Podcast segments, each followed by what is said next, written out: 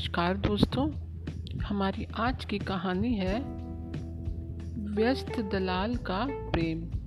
तो चलिए कहानी शुरू करें। व्यस्त दलाल का प्रेम।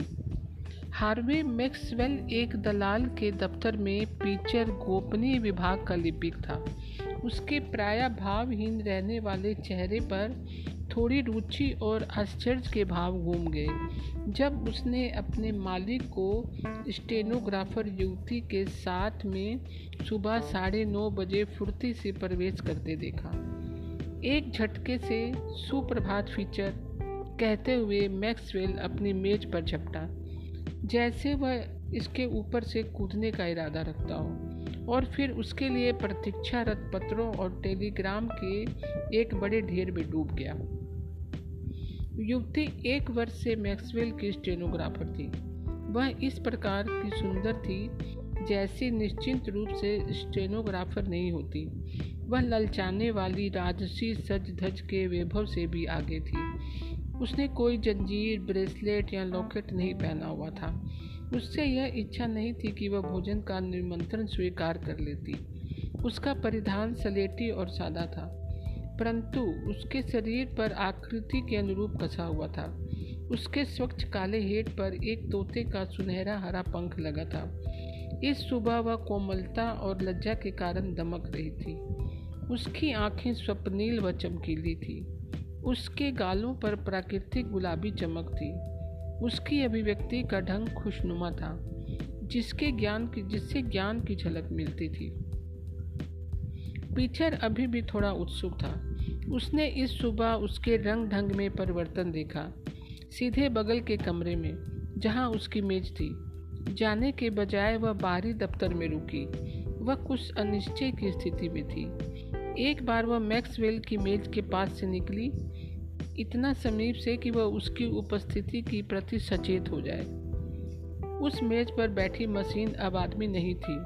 यह एक व्यस्त न्यूयॉर्क दलाल था, जो घूमते पहियों और खुलती स्प्रिंगों से चलता था। खैर, क्या बात है? कोई बात।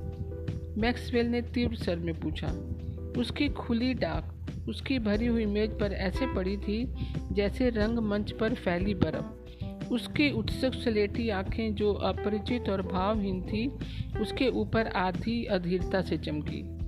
कुछ नहीं, हल्के से मुस्कुराकर दूर जाते हुए स्टेनोग्राफर ने कहा, श्री पीचर, उसने गोपनीय लिपिक से पूछा, क्या श्री मैक्सवेल ने कल किसी दूसरी स्टेनोग्राफर रखने के विषय में कहा था?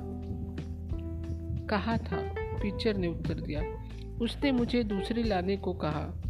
कल दोपहर मैंने एजेंसी को लिख दिया था कि सुबह कुछ नमूने भेज दें।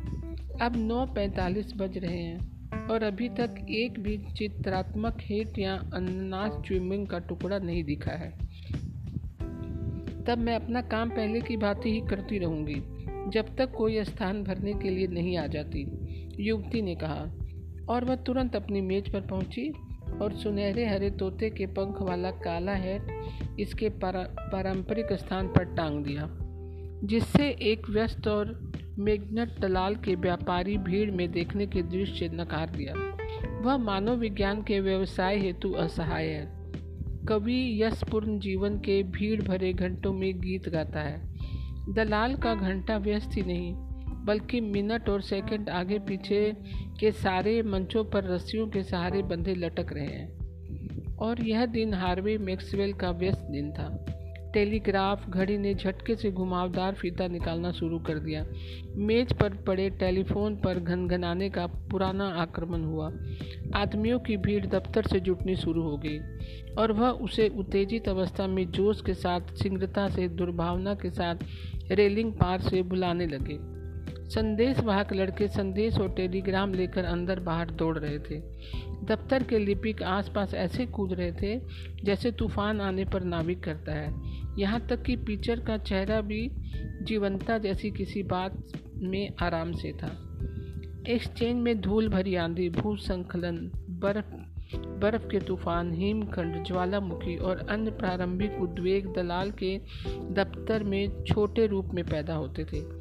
मैक्सवेल ने अपनी कुर्सी दीवार से लगा दी और एक नर्तकी के समान अपना व्यवसाय किया। वह घड़ी से फ़ोन पर कूदा और मेज से दरवाजे पर अभ्यस्त विदूषक की सी फुर्ती से कूदा।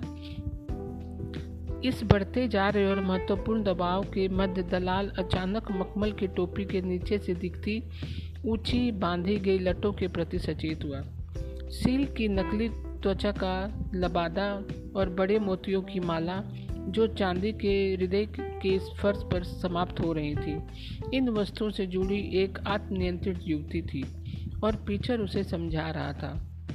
यह स्टेनोग्राफर एजेंसी से है, ताकि स्थिति को देख सके, पीचर ने कहा।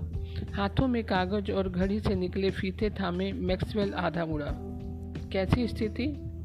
माथे पर बल डालते हुए उसने कहा। स्टेनोग्राफर की स्थिति पिक्चर ने कहा, तुमने कल मुझे उन्हें बुलाने और एक को आज सुबह भेजने के लिए कहा था? तुम पागल हो गए हो पिक्चर मैक्सवेल ने कहा। मैं तुम्हें ऐसे निर्देश क्यों दूँगा? कुमारी लेसी पूरे साल यहाँ रही हैं और इस दौरान संतोषजनक कार्य किया है। उसका स्थान जहाँ तब तक है, जब तक वह इसे चाहे। मादाम, यहाँ जगह नहीं है। एजेंसी को दिया गया आदेश वापस लो। पिक्चर और अब किसी को यहाँ मत लाना। चांदी के हृदय ने दफ्तर छोड़ दिया। जाते समय वह फर्नीचर के सामने आत्मनिर्भरता से हिलडुल कर चल रही थी, और उसने क्रोध में विदा ली। पिक्चर ने किताब वाले से कहने को एक क्षण पकड़ लिया कि बुढ़ा आदमी प्रतिदिन भुलक्कड़ और अनुपस्थिति मस्ती का होता जा रहा है। व्यवसायिक गति व भीड़ और तीव्र व भयानक हो गई। तल पर वह आधा दर्जन स्टॉक में धन लगा रहे थे, जिसमें मैक्सवेल के ग्राहक ऊँचे निवेशक थे। क्रय और विक्रय के आदेश इतनी फुर्ती से आ जा रहे थे जैसे पंछी की उड़ान। उसके स्वयं के कुछ निवेश खतरे में थे, और वह आदमी उच्च क्षमता वाली कोमल पर कठोर मशीन की भांति कार्य कर रहा था। पूरे दबाव में, पूरी गति पर, बिना हिचक, उचित शब्दों और निर्णयों के साथ और उतना तैयार व तत्काल जितना घड़ी का कार्य। स्टॉक व बॉन्ड, ऋण और जमानत, लाभ व सुरक्षित धन, ये वित्तीय संसार था और इसमें मानव दुनिया का प्राकृतिक संसार हेतु कोई स्थान न था। दोपहर के भोजन का समय आने पर दहाड़ में हल्की शांति छा गई। मैक्सवेल अपनी मेज के समीप अपने हाथ टेलीग्राम व अन्य कागजों से भरे खड़ा था। उसने दाएँ कान के ऊपर एक कलम लगी थी और उसके बाल माथे पर अव्यवस्थित लटों के रूप में लटक रहे थे। उसकी खिड़की खुली थी, क्योंकि प्यारा बसंत पृथ्वी की पटल, पलटती किताबों के साथ थोड़ी गर्मी देने लगा था और खिड़की से एक भटकती, संभवतः खोई हुई, कोमल और मधुर सुगंध भीतर आई, जिसने दलाल को एक क्षण के लिए गतिहीन कर दिया, क्योंकि यह सुगंध कुमारी लेसी की थी। वह स्वयं उसकी थी और मात्र उसकी। सुगंध ने उसके सामने उसे जीवंत रूप में खड़ा कर दिया। वित्तीय संसार अचानक धुंधला पड़ गया और एक धब्बे के रूप में रह गया और वह अगले कमरे में थी, बीस कदम दूर। ईश्वर की सोंगन मैं अब इसे करूँगा। मैक्सवेल आधा चिल्लाया। मैं अब उससे पूछूँगा, मुझे आश्चर्य है, यह मैंने बहुत पहले क्यों नहीं किया? वह अंदर के दफ्तर में जल्दी से दाखिल हुआ। और स्टेनोग्राफर की मेज पर पहुँचा। युवती ने मुस्कुराकर उसे देखा। उसके कपोलों पर हल्का गुलाबी पन रेंग गया और उसकी आँखें निर्भुक और दयालु थी। मैक्सवेल ने अपनी एक कोहनी मेज पर झुकाई। उसके हाथों में फड़फड़ाते कागज़ और कान पर कलम अभी भी थे।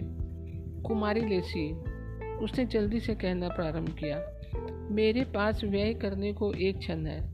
उस क्षण में मैं कुछ कहना चाहता हूँ। क्या तुम मेरी पत्नी बनोगी? साधारण ढंग से मुझे। तुम्हें प्रेम करने का समय नहीं था, पर मैं सचमुच तुम्हें प्रेम करता हूँ। जल्दी कहो, कृपया। वह लोग यूनियन पैसिफिक में पैसा लगा रहे हैं। अरे, यह तुम क्या कह रहे हो? युवती ने आश्चर्य से कहा।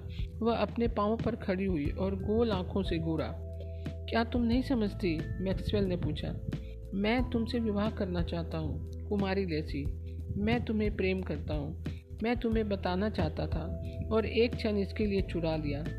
जब चीज़ें थोड़ी कम हो गई, अब वह अब मुझे फ़ोन के लिए बुला रहे हैं। पीचर, उन्हें एक क्षण प्रतीक्षा करने को कहो। कुमारी लेसी, क्या तुम नहीं करोगी?